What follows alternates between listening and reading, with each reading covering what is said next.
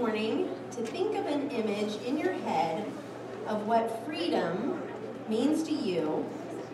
I'm guessing that everybody kind of would come up with a different image in their head, a different idea of what freedom looks like. But I imagine if you're around my age, especially if you're a guy, the image that comes to mind when you think about freedom is Mel Gibson in Braveheart. We have a slide. Uh, right? Him talking and saying before battle to his men, they, they may take our lives, but they can't take our freedom, right? This idea of fighting for your personal freedom and not being subject to the unjust rule of another power. But maybe if you have young kids or work with young kids, grandparents, maybe the image that comes to mind is a young toddler. Um, this idea of their own freedom that they think, you're not the boss of me. I don't have to listen to you. You can't make me do it, right? They have this own idea of freedom. But for me, when I was thinking about this, the image that came to mind for me was this iconic image of Julie Andrews spinning around on the mountaintop in The Sound of Music. And um, for me, I don't know, I think that image just kind of gives this image of um, inner peace and kind of the freedom to be yourself. That's what I think of when I think of freedom. So we all have these different ideas of what personal freedom looks like for us. Uh, we might even have a different idea of what personal freedom looks like when we become a follower of Christ. And maybe that's the first question we need to ask Does our personal freedom change when we choose to follow Jesus?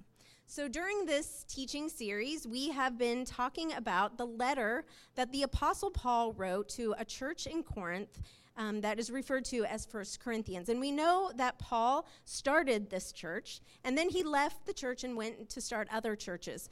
But word got back to Paul that there were some issues going on in this church, and um, they have lots of different issues. And Paul writes this letter as a way to kind of correct and encourage this church to really view everything in their lives through the gospel lens is what we're kind of referring to it as. That's why the series is life through a new lens. This idea that when we choose to follow jesus that everything is viewed through this new um, way of looking at life through the lens of the good news of jesus and so Paul is writing this letter, and he addresses many different issues that are going on in the church. The first week we talked about division in the church, that there were uh, these um, members of the church who liked different leaders. Some liked Paul, some like Peter, and they were dividing among themselves because of this issue. And Paul discourages that and he encourages them to um, be united with one another. And we talked about the struggle that that is for our lives as well. And then last week, um, we talked about how Paul addresses the issue of sexual integrity. And for these believers in Corinth, that was a real struggle. And they had to kind of re um, look at their own behavior, their sexual behavior, and look at it in a new, fresh way. And so, if you've missed those um, messages, you can find them on our website. Um, we always post our messages on our website. But this week, we're going to address a new challenge, a new issue that was happening in the church. And at first glance, you might look at it and say, oh, that doesn't really relate to us at all. Because it, it is a very unique situation to the culture and the time that Paul is addressing. But I think when we dig deeper, what we'll see is that what Paul is calling the Christians to, how he's calling them to live, um, is how he's calling us as well to live. And that, that will show up in lots of different areas in our life. So before we look at what Paul has to say in um, chapter 8, we're covering chapter 8, 9, and 10 of 1 Corinthians this week, I just want to address and kind of discuss the culture and the practices that surrounded idol worship and going to the temple and worshiping worshiping at the temple in Corinth. So we talked about how Corinth is in modern day Greece today. So it was a Greek culture um, but they had also been part of the Roman Empire for uh, about 100 years. So we have lots of different temples. We have temples for Greek gods and goddesses. We have temples for Roman gods and goddesses. We have temples that where people would go and worship Roman leaders and their families. And that was just a normal practice. And one of the things that you would do when you would go to the temple is a family would bring an animal to sacrifice as a way to worship um, whatever god or goddess that temple um, was supposed to worship. And so the family would bring this, this animal, and what would happen is they would cook it right there. And the family would then eat the meat. It was almost like a celebration, almost like a restaurant environment in some ways, where you would sit down and have this banquet feast where the meat was the centerpiece. And the family couldn't just eat all of it themselves, and so other people were invited to sit with them and, and to participate. And that wasn't the only thing that was happening. You know, Larry talked about last week some of the sexual things that were going on. There were prostitution and lots of lots of drinking. So it was um, lots of different things going on in, in the temple. But the meat um, was one of those things. But there was so much meat that was being sacrificed in these temples, so many temples, that um, you couldn't eat it all just in the temple. And so they would use that meat and then sell it in the market in the city. And so, any market that you would go to, most of the meat had been sacrificed at some point to an idol. And so, for the Jews that are living in Corinth at the time, they have been taught their whole life that they are supposed to stay far away from any kind of practice of worship to idols or to any other god. And so, many of them choose not to eat meat at all because they're so afraid that they might eat some meat that had been sacrificed to an idol. But then in this church, it's a multi ethnic church, so they have some Christians that were once Jews, but we also have these Christians that were Gentiles who were brought up going to the temple and worshiping these gods and idols. And so for some of them, they in their new life, they think that it's fine to eat this meat. That's a, what they've always done their whole life. And so then the question is asked to Paul, which is it? Which is the answer? What are we allowed to do? Tell us. What's the black and white rule here? And what we see is that Paul isn't quite willing to make it that easy. So we're going to look at chapter 8 verse 4. And Paul says, so then, about eating food sacrificed to idols. We know that an idol is nothing at all in the world, and that there is no God but one. So, what he's saying here is we all know, here as Christians, we know that this idol isn't really a God, right? It's made up. We know that there's one God. And that's something that the Jewish people have been brought up their whole life, that they're different than everybody else. And all the places that they've traveled, they believe in one God. And that is true also for these new Christians. But what he says is that we know that there is one God and there's one Lord, Jesus Christ. But then he says, but not everyone possesses this knowledge. Not everybody really gets this. So some people are still so accustomed to idols that when they eat the sacrificial food, they think of it as having been sacrificed to a god. And since their conscience, their conscience is weak, that the food is defiled. He says, But food doesn't bring us near to God. We're no worse if we do not eat it, and we're no better if we do. Did that clear it all up? It wasn't really a rule that he was making. Here, he's instead kind of saying, What I want you to begin with is who is God? And what does it look like to serve and to love this God, this one God in a culture filled with people worshiping many gods? And then he talks about the freedom that we have the freedom to make our own choice. But what we'll see is that that freedom only goes so far. And so then he gives another scenario of why it wouldn't be okay to eat the food that is sacrificed to idols. He's, he's, he's saying clearly, you know, idols aren't real. So the food hasn't changed at all. So it isn't about eating the food that's the problem. There might be another problem that you need to think about here.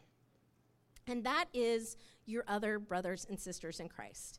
And so he says in verse 9 Be careful, however, that the exercise of your rights, the, idea of your freedom in Christ, does not become a stumbling block to the weak. And I, I want to say weak, um, maybe think of it as an immature Christian, a new Christian. For if somebody with a weak conscience sees you with all of your knowledge, with all of your understanding of who God is, if he sees you eating at eating in an idol's temple won't that person then be emboldened to eat what is sacrificed to an idol? So then, this weak brother or this immature brother and sister in Christ, for whom Christ died, is destroyed by your knowledge. When you sin against them in this way and wound their weak conscience, you sin against Christ.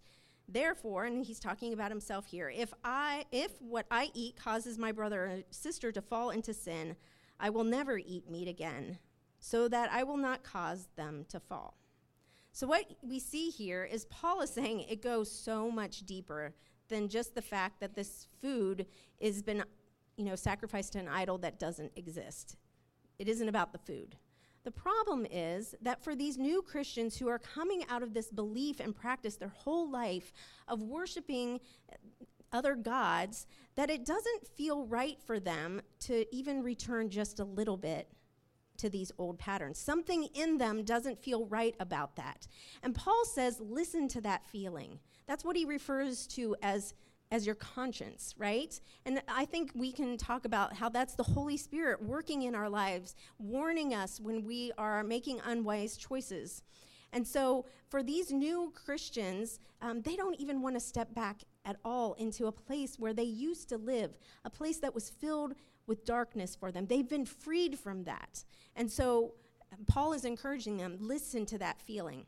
And N.T. Wright, who is a uh, New Testament scholar, he tries to help um, let us know what's happening in this section. And this is what he says about these new Christians. He says, for them, looking back, they wouldn't be able to split that old world up, that old world of, of going to the temple and worshiping. They wouldn't be able to split that up into different bits. They wouldn't be able to say, you know, this bit is, is all right, while that bit is wicked and wrong. Because for some of them, the very smell of the meat that they used to eat in the temple would just bring it all back.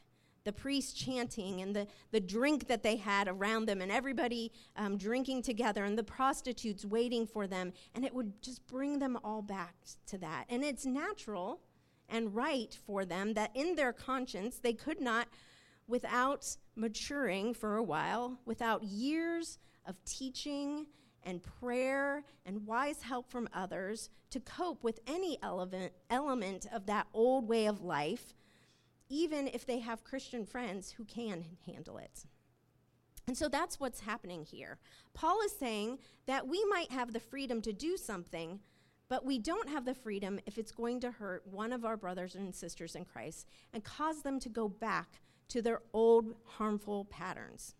And so Paul tries to give an, his own example of freedom and of choice that he makes for himself. And so if you've read, you might um, think, where is he going with this? In chapter 9, it feels like he's not um, following the same line of thinking, but here's what he's trying to do. He's trying to give his own example of why he's made choices in his own life. And so he says that he would have the freedom to get married and to take a wife and to take her along with him in ministry. And that other church leaders had chosen to do that, and that there was nothing wrong with that. But for him, he had made the choice that that wasn't the right choice for him.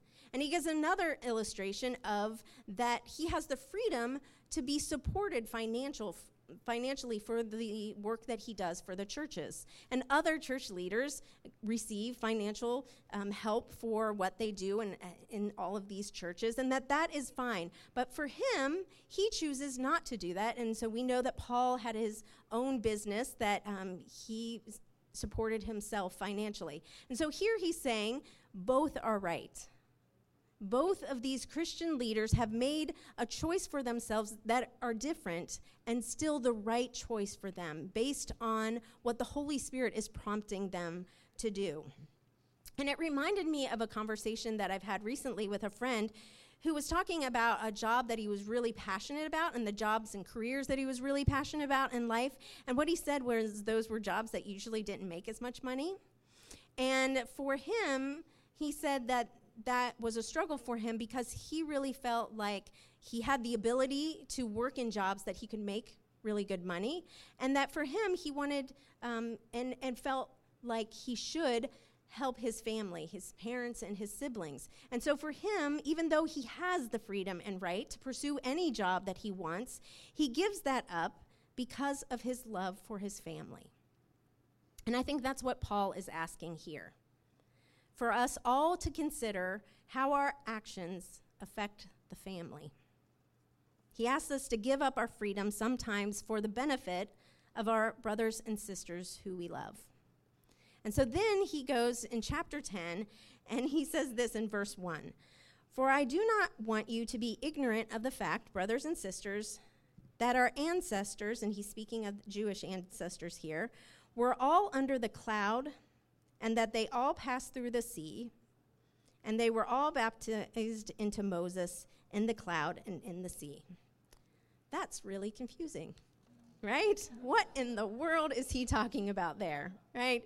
So here, Paul, he switches to this figurative language, and it's um, a little bit confusing, but the Jewish um, Christians that he would be writing to would understand where a little bit of where he's going, um, what he's talking about here. But ultimately, what he's talking about is freedom. And how, when we dream of freedom, and then we actually receive freedom, how oftentimes we make choices that actually enslave us again. And so he's reminding these Christians of the Jewish people who were saved out of slavery in Egypt, that Moses led them out of Egypt through the sea, you know, led by a cloud and a, a pillar of fire at night. He's bringing back those images and how they, they got their freedom. And so he's making a parallel between that and the freedom that we receive when we choose to follow Jesus and we're baptized. When we choose to follow Jesus and are baptized, we're promised that we're forgiven of all the wrong things we've ever done and all the wrong things we will do in our lives. That's why we sing about amazing grace. It isn't about what we do, it's about Jesus' love and what he did on the cross for us. That means that we get to live in freedom freedom in Christ, that we are free from sin. But then Paul reminds the Corinthians that remember what the Jewish people did. As soon as they got out of slavery in Egypt, they wandered around and they made choices in the desert. You know, they made their own idol and they started worshiping it. And then he's also reminding them of a time when the Jewish men um, were in Moab and they participated in orgies with the Moabite women, who they were told not to have any relations with um, women outside of the Jewish faith. And they went against that. And pretty soon they start worshiping um, the gods of the Moabite women. And it brings devastation to them. And he's reminding the Corinthians of that and saying it's possible that you have freedom in Christ, and yet you can make choices in your life that will draw you back into your old patterns of life, and that you will fall away from this relationship and you will actually be enslaved again. And that He's warning, don't do that. Every, all of us need to work together to make sure our brothers and sisters that that doesn't happen. And so, what's interesting here is that if Paul is so worried, I mean, that sounds bad, right? He's really worried about it. And if that is Paul's concern, why doesn't he just make a rule? Why doesn't he just say, don't do it? Don't eat the meat, right? The Jewish people are already doing it. They're not eating the meat. Why doesn't he just say, do it? Don't do it like they are. You know, that's just a rule for all of us now. Why doesn't he do that? I think for me, I'm like, just make a rule. You know, that's what I like. Like, make a rule for me, and I'll know whether I did it right or not. I kind of crave that sometimes. Give me a rule, especially in the church, because if I have a rule, I, I'm I'm sure to keep that rule. If there's a rule, I'm gonna I'm gonna follow that rule. And there's some of us that kind of crave that, right? We want to know when we're okay, when we're good, because we kept the rules, right? And with rules, there's no gray area. There's only black and white. And so you know when you're okay. I don't know if you grew up in a church that had a lot of rules. Um, maybe you grew up with grandparents or parents who had lots of strict rules, and, and what your relationship to rules are. Um, for me personally, I definitely grew up in a church that had a lot of rules.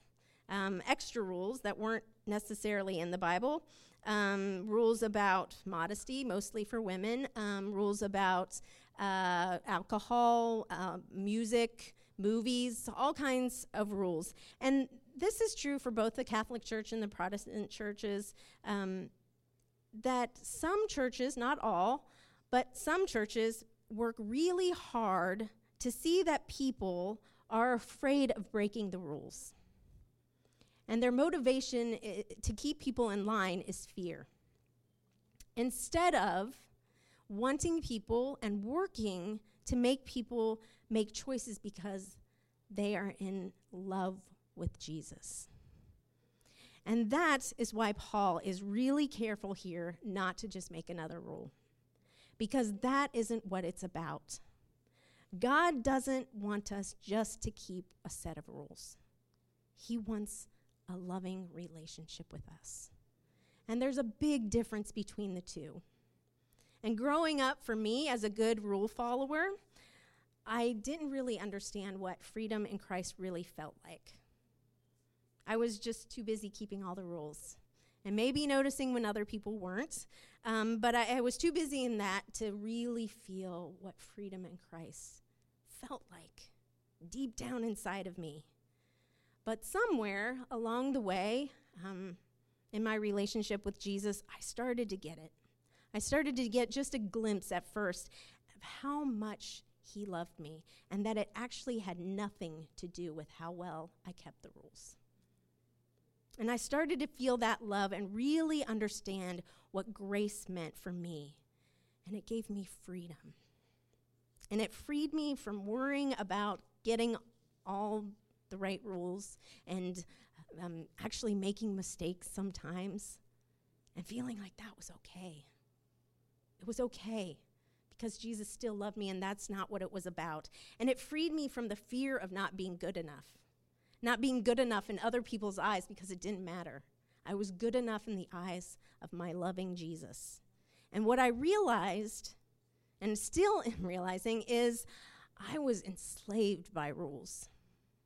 They kept me feeling the difference that I actually had in my life, this difference that everything had changed because Jesus' love and grace had brought me this new life.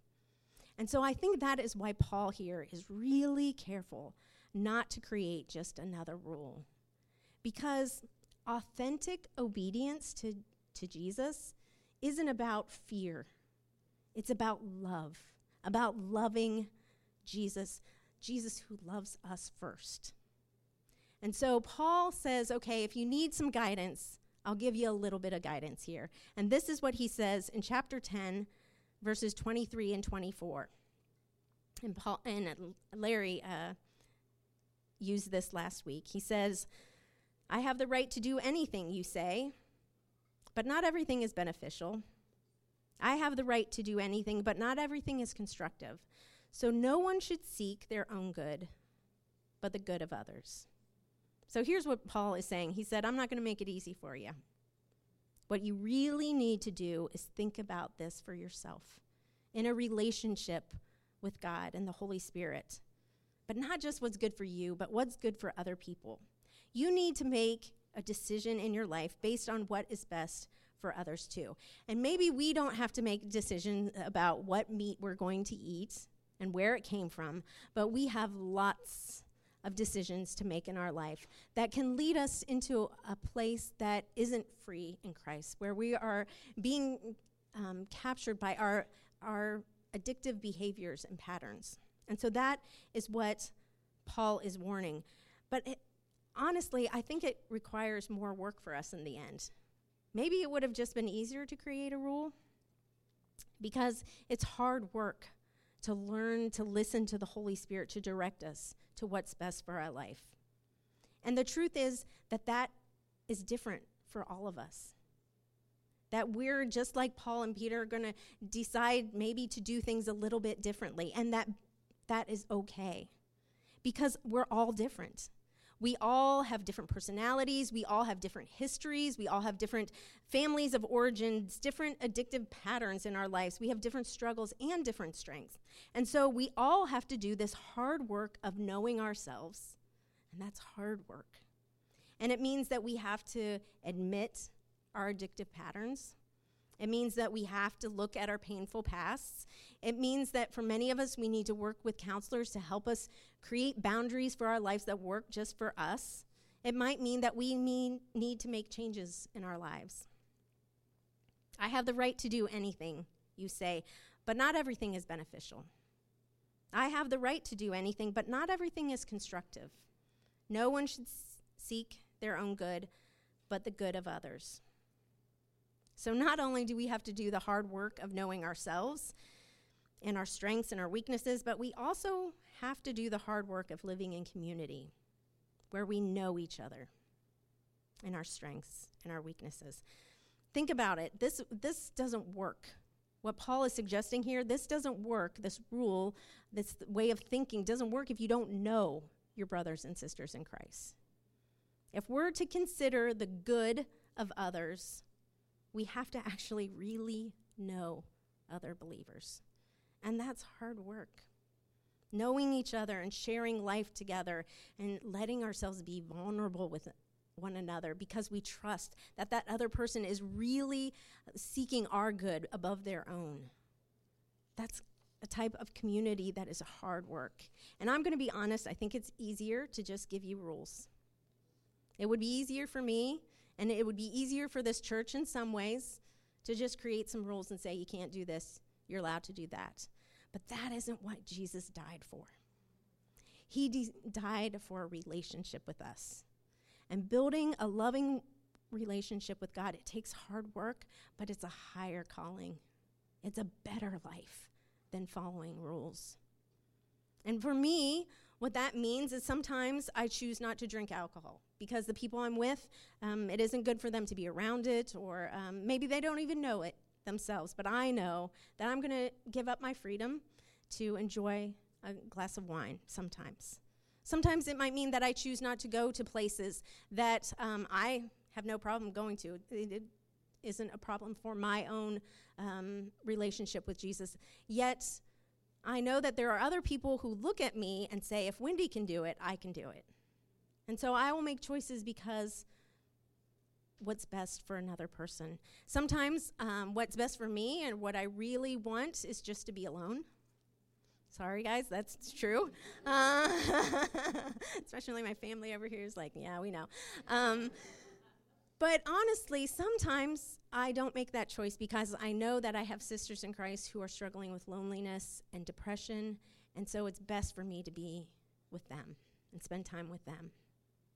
All of these things I'm always, we all need to be thinking about the people we know and love and make choices based on that. And sometimes that means we, we make our own boundaries for ourselves. And sometimes we might feel the freedom that God's saying, no, delight in the good things I give you in life. It just reminds me of our women's group that we meet on Tuesdays. We meet this Tuesday. Um, and one of the things we do before uh, we start our meeting is we always talk about the values that we share. And one of the values we share that we always talk about is that we delight in God's good things.